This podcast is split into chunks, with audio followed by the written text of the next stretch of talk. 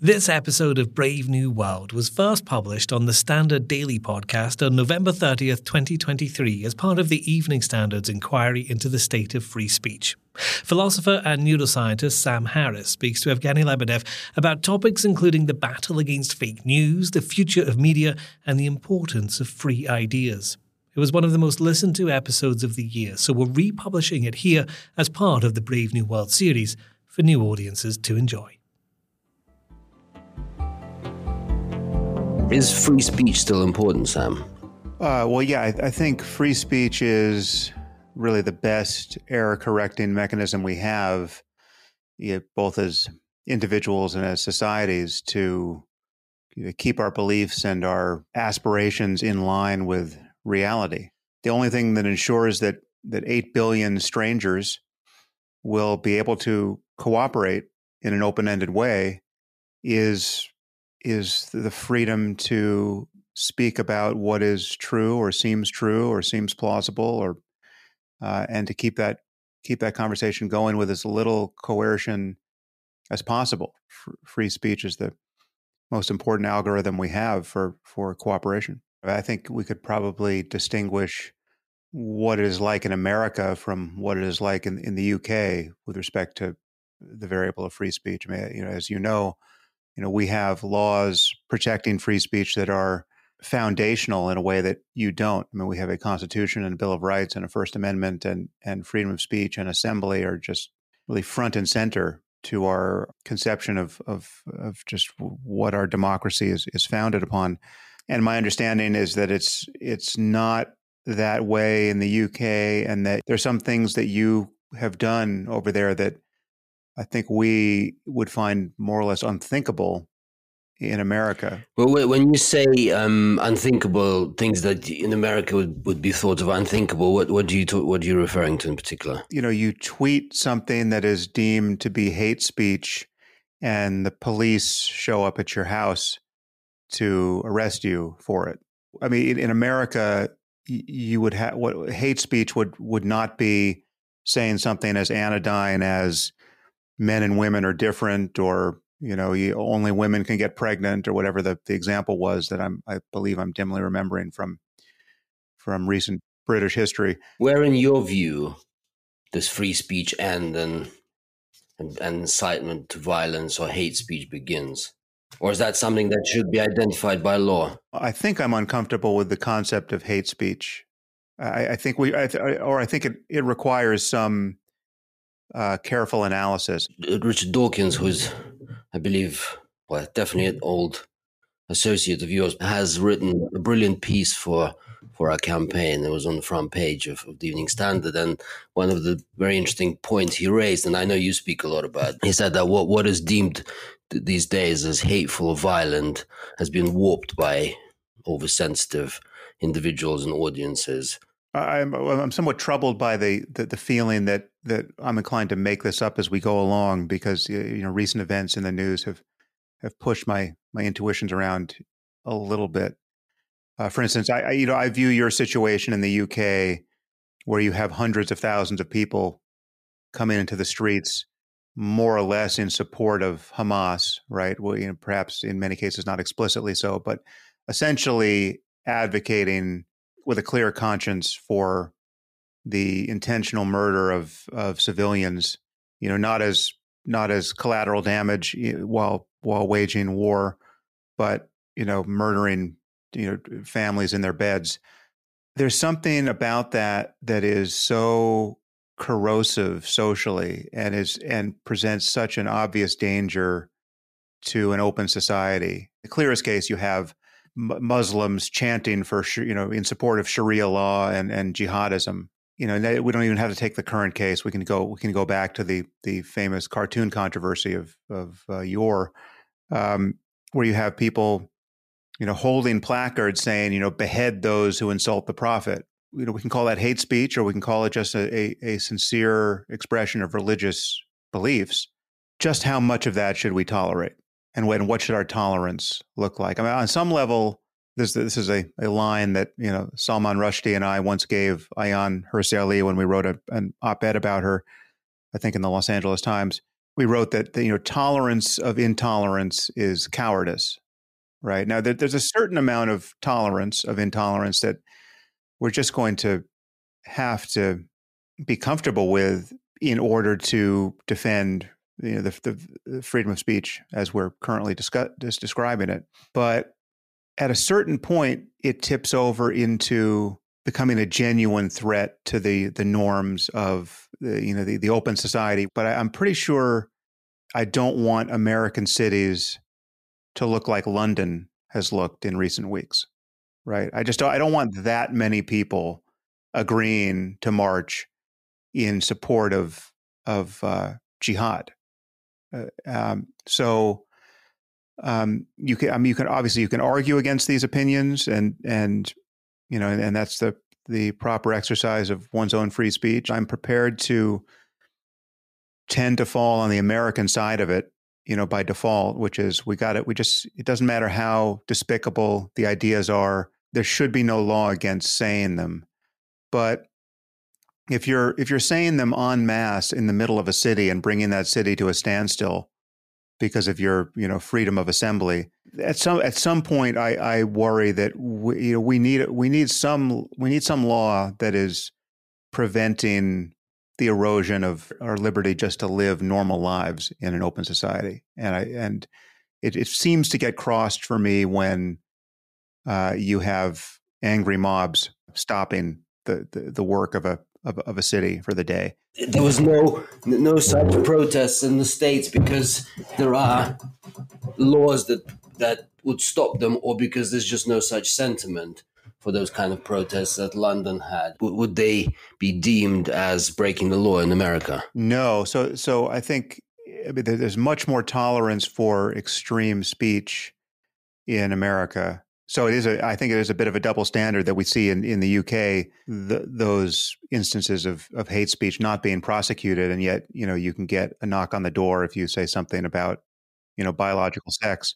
I think I'm more comfortable with the American standard, but the American standard has its limits. And I do think, again, it is kind of a happy accident that there's less of that sentiment in America. There's been less immigration from the specific communities and demographics that would share that sentiment. You know, it's not that it doesn't exist here, but it's just not, you know, you're not going to get 300,000 people in Los Angeles essentially supporting jihadism, right? And I say that with some caveats. Obviously, not everyone in those crowds knows exactly what they're supporting, and you know, when they're chanting, you know, from the river to the sea, they might not know exactly what river and what sea, et cetera. But there is much more support in the capitals of Western Europe, because it's been, just as far as immigration, it's been a different story in recent decades.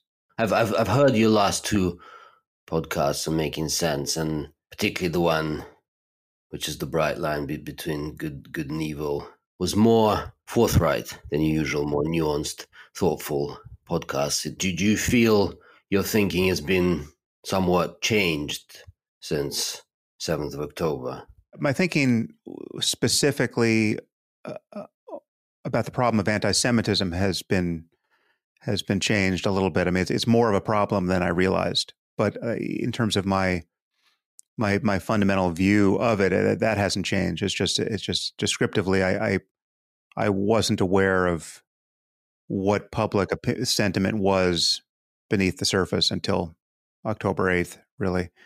I could have anticipated some of the confusion on the left around this, but I just how widespread it would be and the nature of it, you know, especially on, you know, college campuses in America, you know, that part surprised me.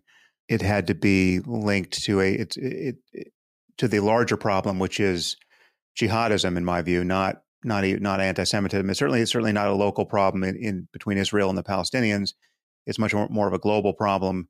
This is not speaking about free speech generically. This is speaking about the current problem with jihadism and Islamism specifically. But it's almost never said, and yet it's important to say that. I mean, we're living in a world that has been essentially rigged to explode on the basis of specific religious symbols, right? And it's been rigged to explode on this basis by only one community, right? And so this is, I'm referring to the conversation I had with Yuval, where I asked him to imagine what would happen if Israel decided in their war in Gaza to just change tactics and say, listen, we're so sick of the collateral damage. We really don't want to kill any more of your children.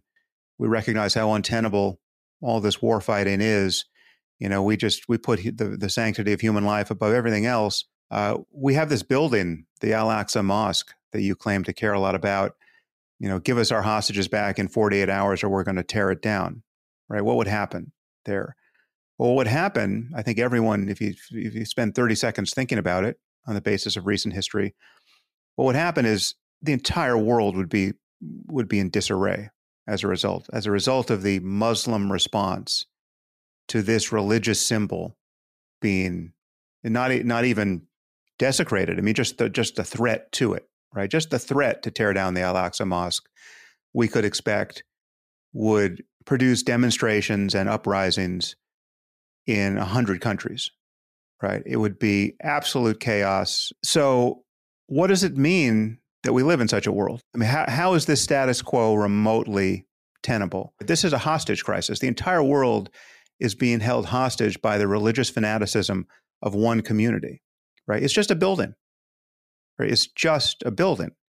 And yet we are being told explicitly and implicitly by the manifest behavior and statements of millions of people that tearing down this building would be much worse than any number of innocent lives being lost by collateral damage or even on purpose. I would argue that they could kill literally everyone in Gaza tomorrow, and it would produce less of a response than demolishing that building, right?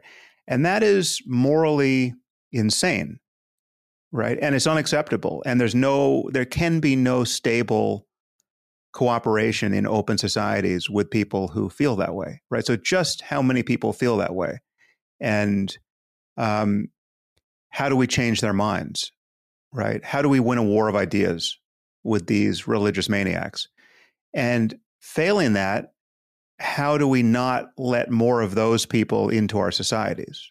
So this comes back to the difference between Europe and America. So I don't know. Do you know Douglas Murray? I greatly admire Douglas. He's a friend, but he's now apt to say things about what should be done in the UK in response to certain types of speech of this sort we've been talking about that, we really couldn't contemplate in America.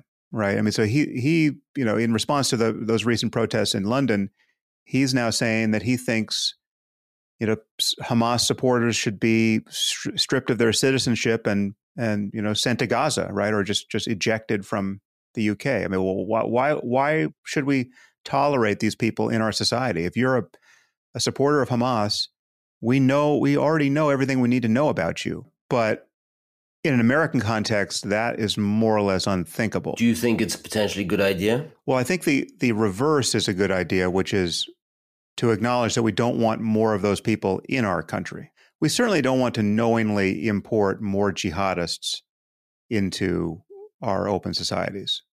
But I've gone through a journey of similar thoughts on Islam and jihad, and particularly because I'm Russian and I've saw the Chechen atrocities and the beginning of Chechnya really was the first expression of proper terrorism in kind of European soil, or Islamic terrorism in the early 90s. Obviously 9/11 and everything that's happened since, the Arab Spring. And I had very, very strong feelings about that. But I do feel that the Saudi regime has a lot to be thanked for. That's never really been acknowledged. No, I mean, they have a lot to answer for in terms of how they exported jihad extremism generally to mosques outside of the kingdom, and I think insofar as they've changed their policy there, that's incredibly helpful. All of this is relevant to the free speech issue, just because it is a corner condition where my intuitions about tolerating more or less all speech become slightly hard to defend. Right, like there's a limit. I would just say there's a limit, and it's hard to specify what that limit is. I'm much more comfortable with the American bias than the British one with respect to just how, just the government's role in regulating speech. Now, I think things change when you talk about what should publishers and social media platforms be able to do. I think any of these institutions should be able to have more or less any terms of service or editorial policy they want, right? So I think you should be able to be a social media platform that doesn't tolerate, you know, Nazis or anti-Semitism or Islamism or, you know, fat shaming or anything else you don't want to tolerate, right? And you could be as extreme in your political correctness as you want to be. And then people could decide, well, this platform is now incredibly boring, and we want to start another platform or migrate to another platform. I think that's fine. If you're Harvard, for instance, and you see a demonstration of students that you find odious and indefensible, you know, yes, they have in an American context, they have the First Amendment right to have as crazy a political opinion as they can possibly articulate.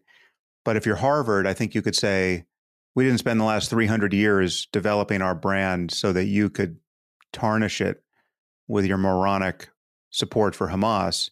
So we're kicking you out of school because, you know, you're a dangerous imbecile.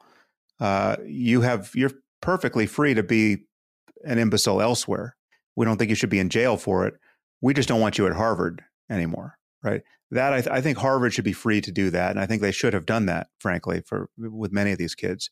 For me, that's a fairly bright line. I think private institutions should be free to have more or less any editorial policy they want.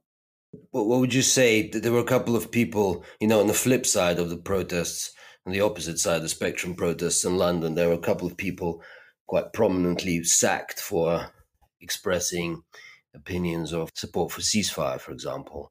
Famously, the editor of Artforum magazine was fired for calling for a ceasefire. And how do you feel about that? I mean, these are choices that private institutions need to make, and I think it's completely valid to say, listen, we want our policy to simply be identical to the laws of the land, right? So if it's legal speech, we're going to tolerate it, right? And so that's a coherent policy. It's not the policy I would adopt for any organization of mine. In the American context, my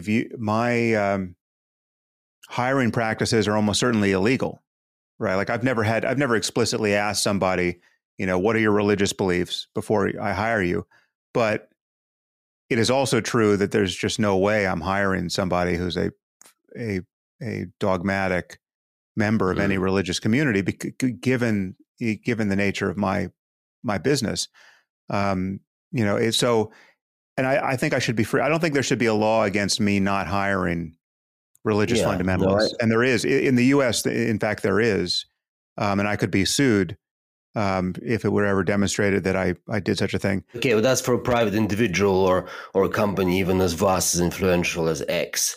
But would you think calling for a ceasefire is comparable to supporting jihad? And there were a number of individuals who were sacked from political positions in the UK for doing that on both sides. Again, I don't know the specific details there, but if in fact they were merely calling for a ceasefire, I mean, that opinion is attached to, I would imagine, some degree of moral confusion, or what I would deem moral confusion in the present case. So there's probably something to criticize there, but it would be surprising and I think very hard to defend firing someone merely for expressing that opinion. I mean, that seems very much within the bounds of normal, you know, political disagreement. And it would matter to me what it was attached to. I mean, if it's attached to a complete inability to distinguish what Hamas did on October 7th from what every democratic society has done when waging war, i.e. produce some degree of collateral damage, well, then that may be someone you don't want to have in a position of responsibility to make policies and make laws. And, you know, on its face, it's very easy to see how how most people calling for a ceasefire think they're just articulating a commitment to minimizing death and unnecessary misery, which taken in that way, it's commendable to want that. You're just wanting to not have more non-combatants die. I mean, who doesn't want that? You've been very openly critical of Trump on many mm-hmm. occasions, and it seems like at the moment there's, according to polls, more than half of America's electorate are supporting Trump. So even though it's not directly free speech, but it is free expression, but how do you feel that such a vast number of people have the right to elect him? It's not, I don't know what the alternative to democracy is that we would want to endorse. This is the flaw in, one of several flaws in democracy, that you can get a majority of people to want a political outcome that is, in my view, highly undesirable. Right? I mean, populism is a problem. A hatred of quote elites is a problem because it is tantamount to a hatred of real expertise and real knowledge and a real understanding of what's happening in the world and a real understanding of civilizational risk. Right. So we don't tend to put the rest of our worldview to a plebiscite, right? We don't do science by mere democratic consensus, and we don't do ethics that way really, but we do politics that way.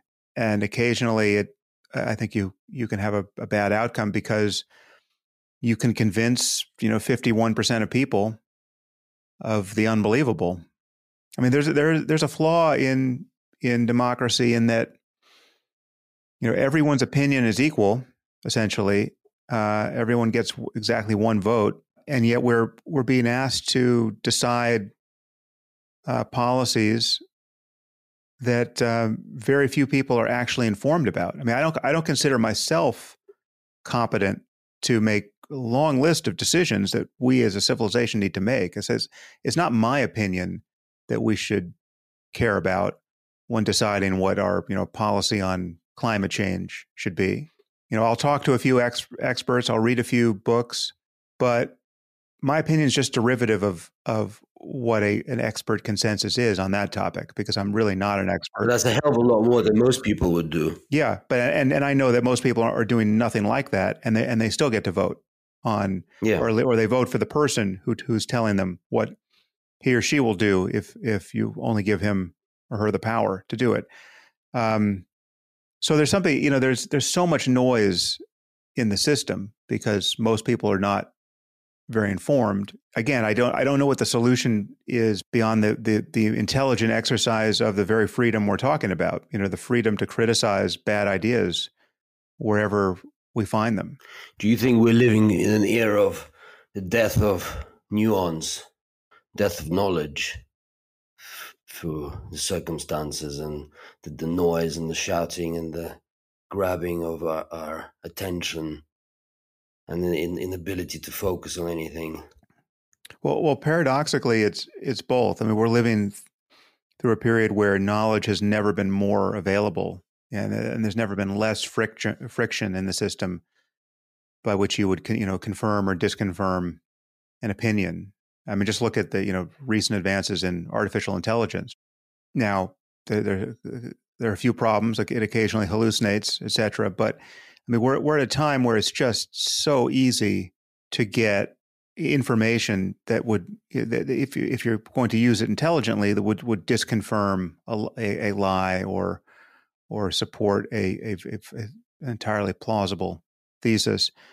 I guess the question is how many people are actually using it intelligently. It's so easy. It's almost unforgivable not to have the best available information on any given topic, because literally, you used to have to physically go to a library and search for articles. But perhaps that made you value the knowledge more.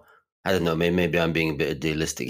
But the thing it's competing with is just the utter fragmentation of our attention by the rest of these, you know, the rest of the information landscape. I mean, just the fact that people don't even read articles anymore; they just read the titles of the articles that were forwarded to them on social media, right? So it's people imagine that they've been informed, and yet they're drinking from a fire hose of misinformation and disinformation and half truth, and I hold social media responsible for a lot of what ails us in this regard. It's just, I think it's done.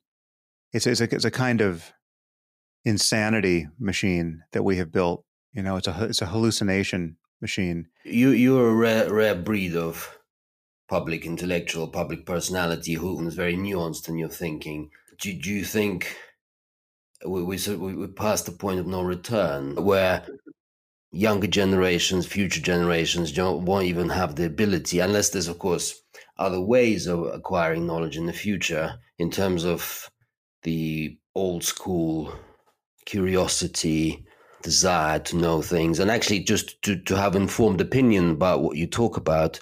Well, I don't know if we've passed a point of no return, or if the pendulum is going to swing back. I mean, I think there are some signs of it swinging back, in that I think people have become more and more skeptical of what they're seeing on social media. As you know, I've stepped away from it entirely, because I concluded that it was giving me a false picture of humanity. It was just corrosive of my view of the human beings. I was seeing the worst of people, and that's just changed how I interact with information, I think, for the better. What was it doing to your brain? At the level of my mind, at the level, to talk about it in terms of beliefs and attitudes, I think it was giving me an unrealistic picture of just how many psychopaths there are in the world. What I felt I was seeing was a situation where entirely normal people who, if I met them over dinner, might even seem to me like good people, were being encouraged to behave more or less like psychopaths, given the incentives and reward structure of social media, right? I mean, they were seeming to be talking to me, but they were really talking to their audience, their fans. And so what they were doing was totally performative, and they were behaving without any kind of ethical compass with respect to, intellectual honesty or any other variable that one cares about when having a conversation with other people about hard topics. And so it was deranging, because I felt like, in many cases, I actually knew some of these people. Like, I had dinner with some of them, and I could see how they were behaving on social media. And it was like a funhouse mirror that was just showing me nothing but grotesques.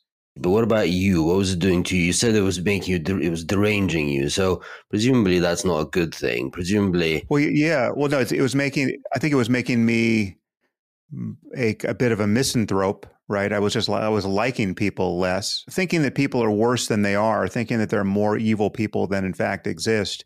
It gives you a darker picture of humanity by definition. So I decided to throw that off. Also, it was just giving me a sense that I always needed to respond to something out in the world of social media.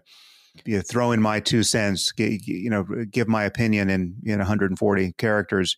Whereas once I close that channel, I no longer feel like the time course of my response has totally changed. Like, rather than it being something I need to do right now in the next 5 minutes, because this thing has just come across it's just invaded my brain, right? So now I have to decide whether I want to say something on my podcast about it. And that podcast I might be recording, 5 days from now. So, and what's interesting is that, 95% of things don't survive the 5-day test. The opportunity to put your foot in your mouth is greatly reduced by not being on social media. It's powerfully addictive. I really do think I think the addiction model is appropriate to apply to it.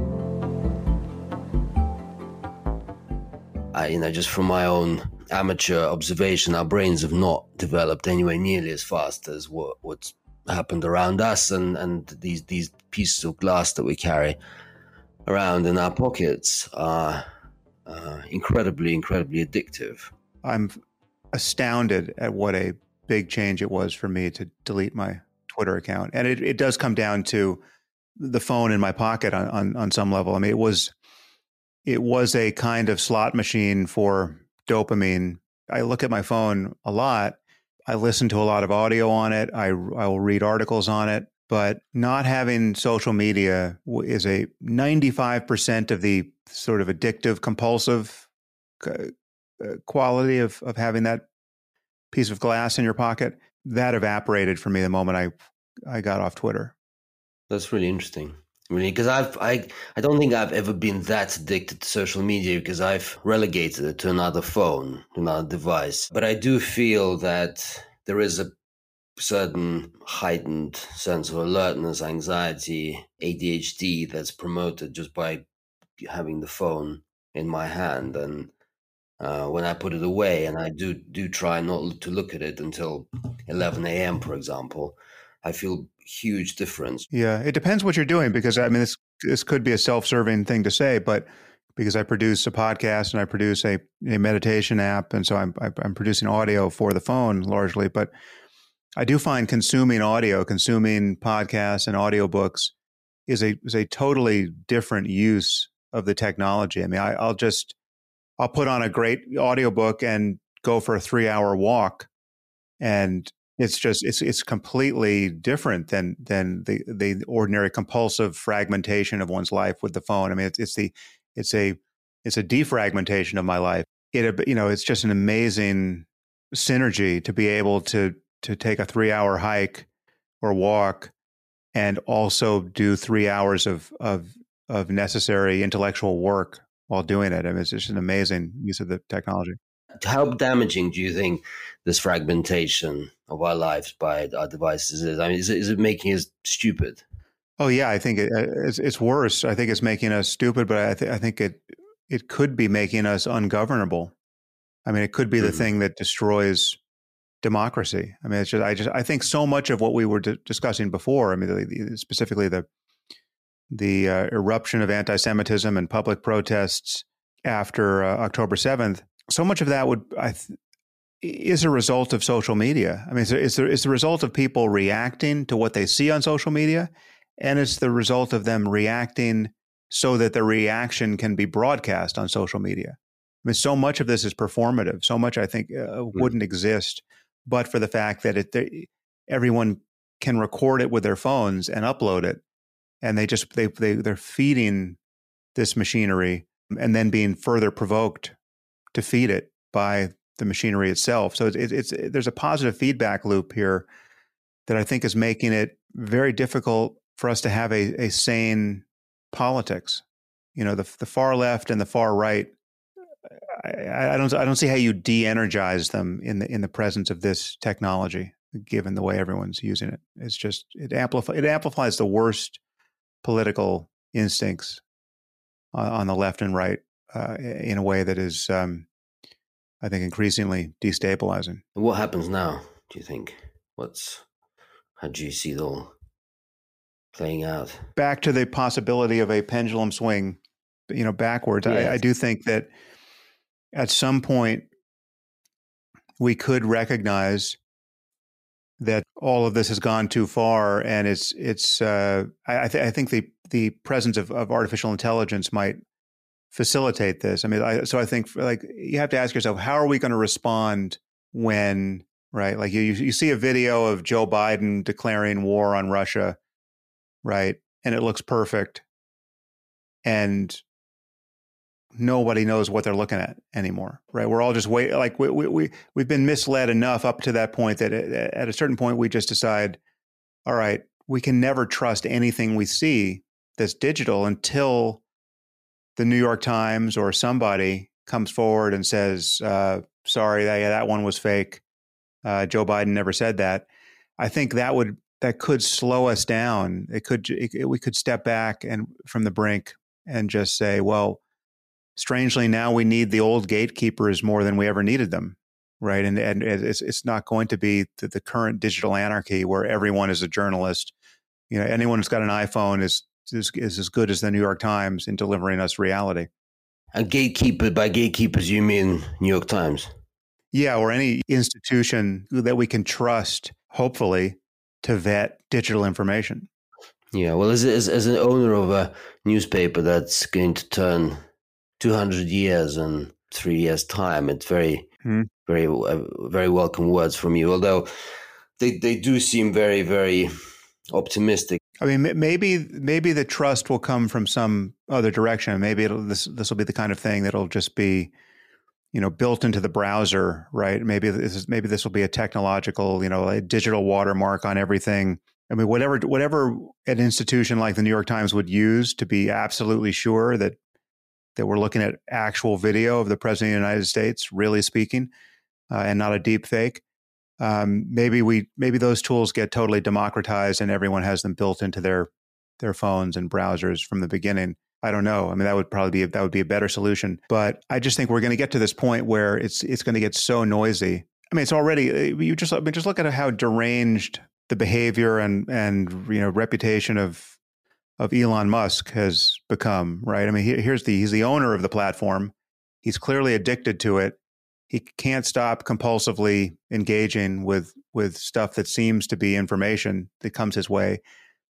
He clearly has no idea who he's amplifying, right? You know, someone will tweet at him and he'll say, "Yeah, that's exactly right." And then it would have taken him 5 minutes to discover this person's a complete lunatic, you know, who's you know, just look at he clearly never looks at the timeline of the person he's signal boosting. Dude, he's clearly a smart guy, and if someone like that is unable to really use this in a sensible way, then well, it's not that he's unable. I think what we're seeing is sort of the dysregulation of his personality. I mean, he's got a very adolescent attitude toward it. He's just, you know, he's having a lot of fun. I think he's probably being, you know, one of the richest and most powerful and most famous people on earth has made him somewhat immune to any concern about his reputation and what people think, or even the harm he causes in the world. I mean, the fact that he'll, you know, go after somebody on the platform, and then that person's life will then be, you know, a kind of an endless series of bad encounters with Elon's personality cult. You know, they'll get doxxed and harassed, et cetera. I mean, all of that's very predictable, but it's not something that he seems to be thinking much about.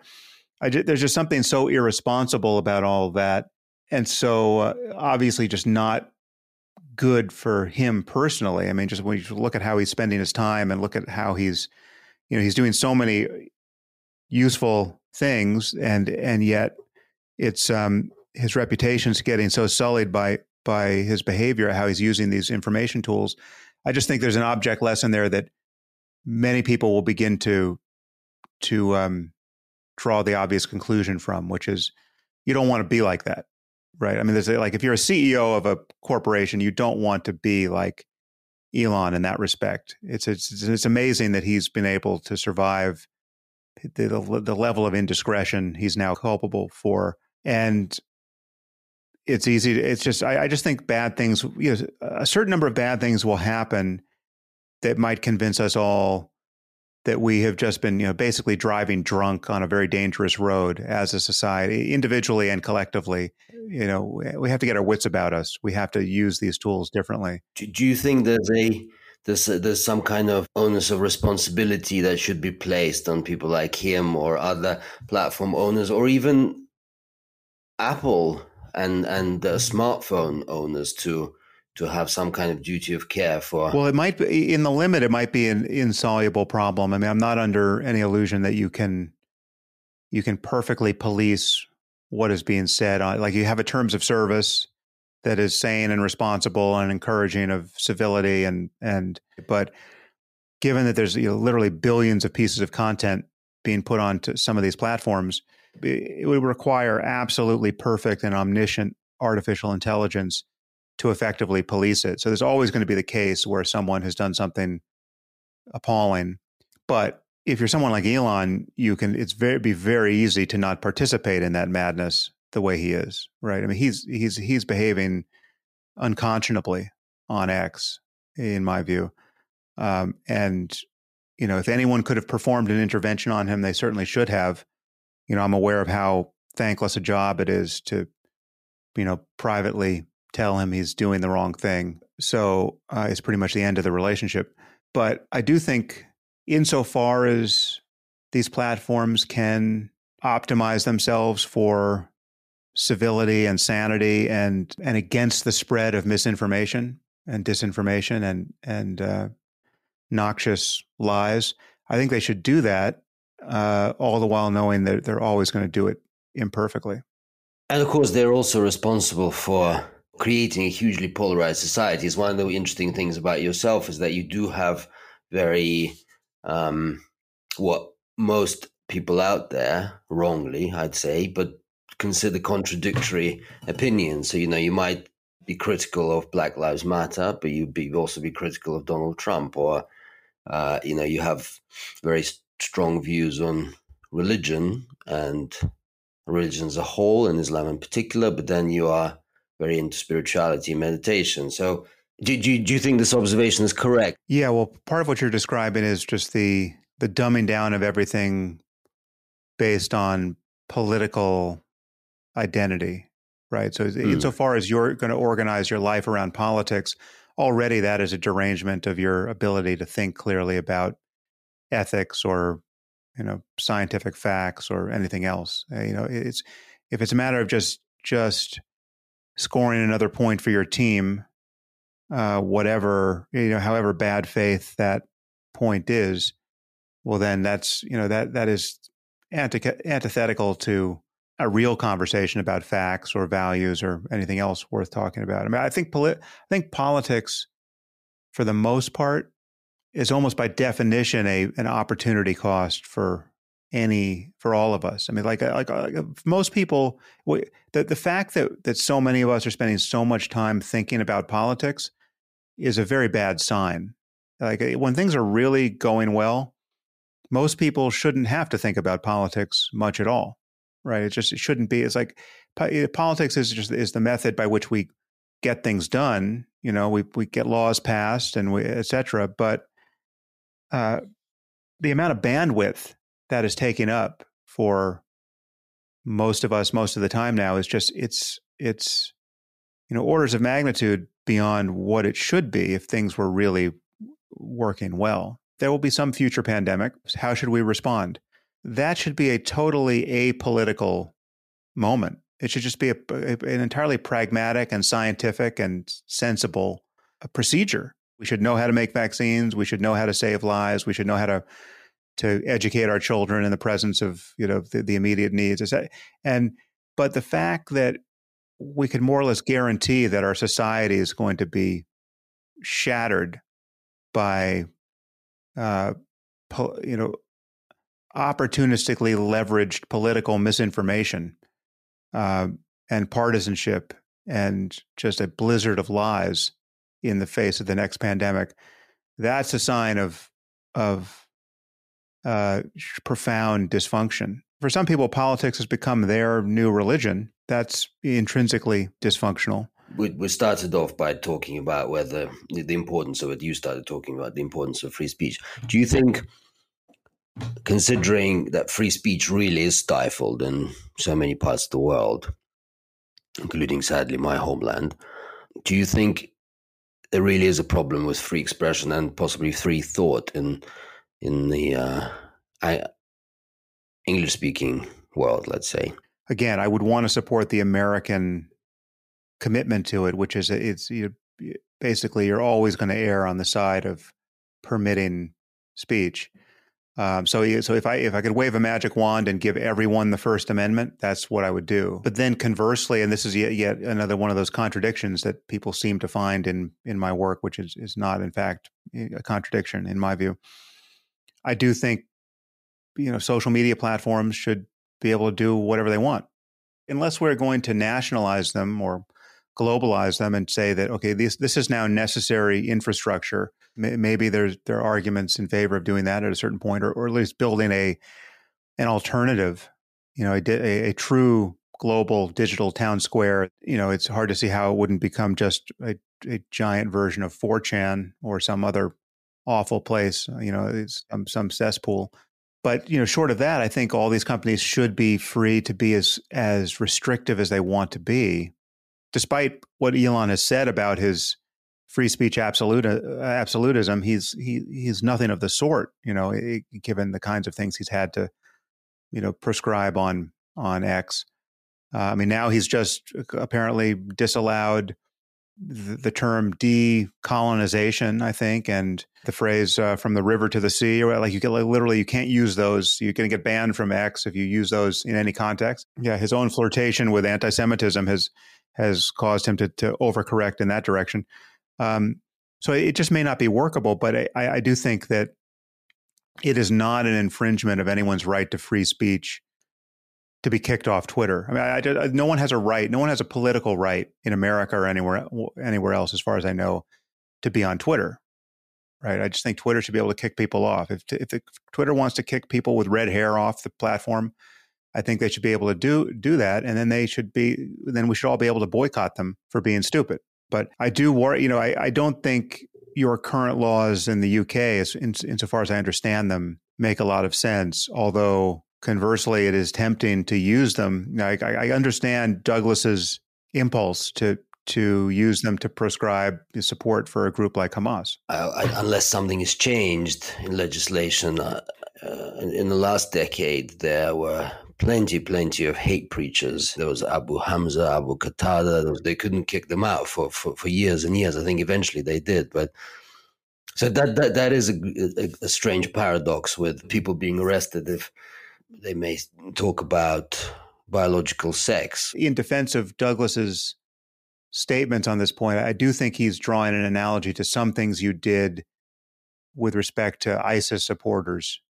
I mean, maybe they were already over in Syria and Iraq, and then you just didn't let them back. Just a couple more questions before I let you go. One is, the forces of conservatism are undoubtedly on the rise around the world. And there's a old school libertarian myself, I find that worrying, and it's happening in America, it's happening in Russia. There was some talk of banning abortion in Russia that I read about last week.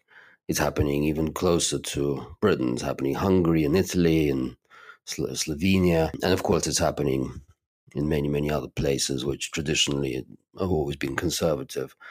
It is, in my view, and correct me if I'm wrong, a response to the progressive left going into this sphere of, I hate using this term, but there isn't another term, of woke and cancel culture.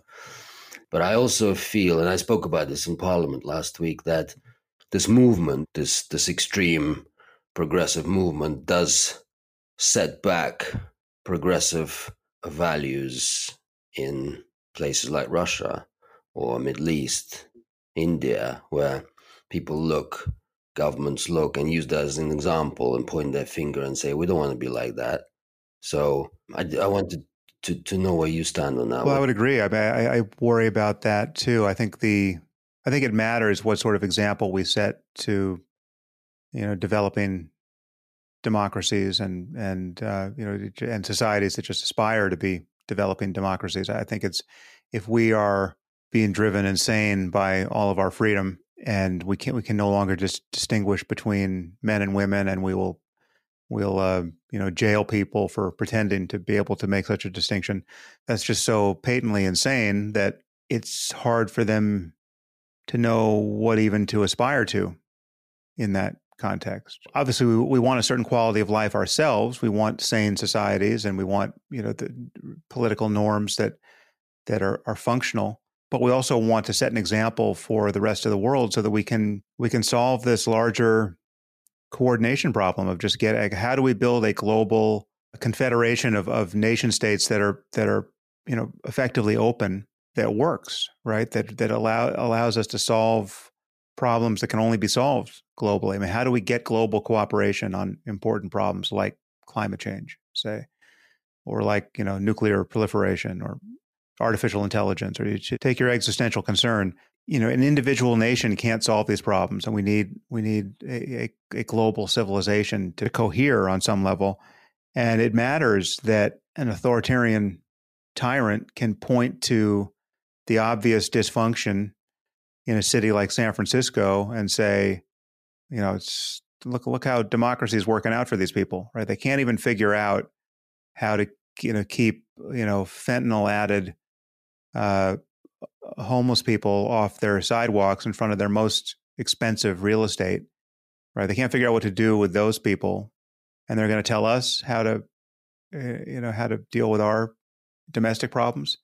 In order to occupy the moral high ground in any kind of civilizational dispute, let's say that, the treatment of women, say, there has to be a discernible moral high ground, and you actually have to be standing on it, right? And the fact that that is becoming unclear because we're so confused, that we have so-called feminists supporting Hamas, quite literally, right? Literally a feminist organization like Code Pink, taking the wrong side of what happened on October 7th.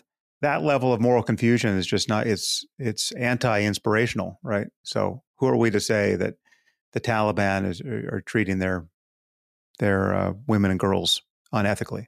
I think it does come back to social media and the amplification of noise. I mean, it is a dynamic where a small percentage of activists can completely change the character of the conversation online and make the reputational costs that normal people, non-activist people have to pay intolerable, right? So you literally have Twitter effectively becoming the editorial board of the New York Times and on the basis of what a tiny activist subculture is able to do on that platform.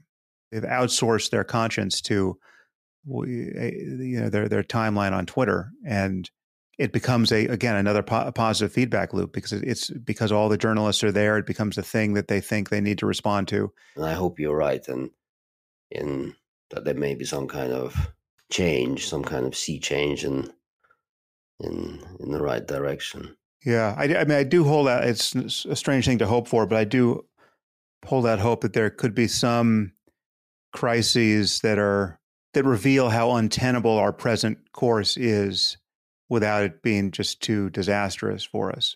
Again, like some calamity born of deep fakes on social media that gets us all to but basically we'll all declare something like intellectual bankruptcy with respect to that, information stream. But it had, as you say, we don't want it to be too extreme, but how extreme must it be? I mean, you'd think people would learn a lot of lessons from COVID, including governments, and it doesn't seem like that much has been learned. So I do worry about that. I mean, I worry that COVID was just almost perfectly tuned to create the maximum amount of political fragmentation and the minimum amount of learning actionable lessons on that basis, because had it been more deadly,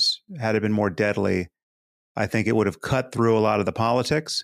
We would have recognized we're all on the same team, both nationally and globally, and we would have developed better tools by which to respond. But obviously, none of that happened. I wanted to ask you how you reconcile, and maybe it doesn't need reconciling, but I'll use that word anyway, the not believing in God or in a higher being and spirituality. Yeah, there's no reconciliation required. I mean, for me, spirituality relates to the deepest principles of psychological well-being. And, we can talk about the human mind and from the first person side in ways that are scientific and rigorous. And so I think spirituality and the contemplative life and the way all of that relates to ethical goodness and all of that is those are the most important questions for any individual to ultimately grapple with. And I think they're of a piece with an emerging science of the mind.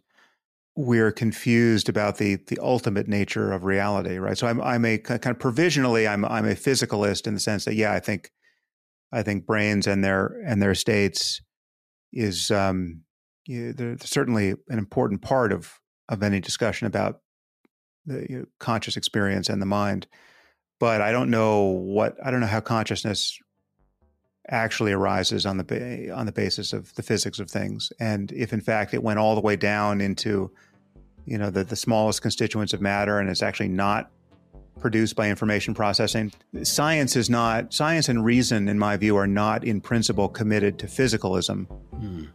Well, Sam, Dr. Sam Harris, thank you very much for coming on. It was fascinating. Yeah, well, a pleasure to talk to you as always, and best of luck with it.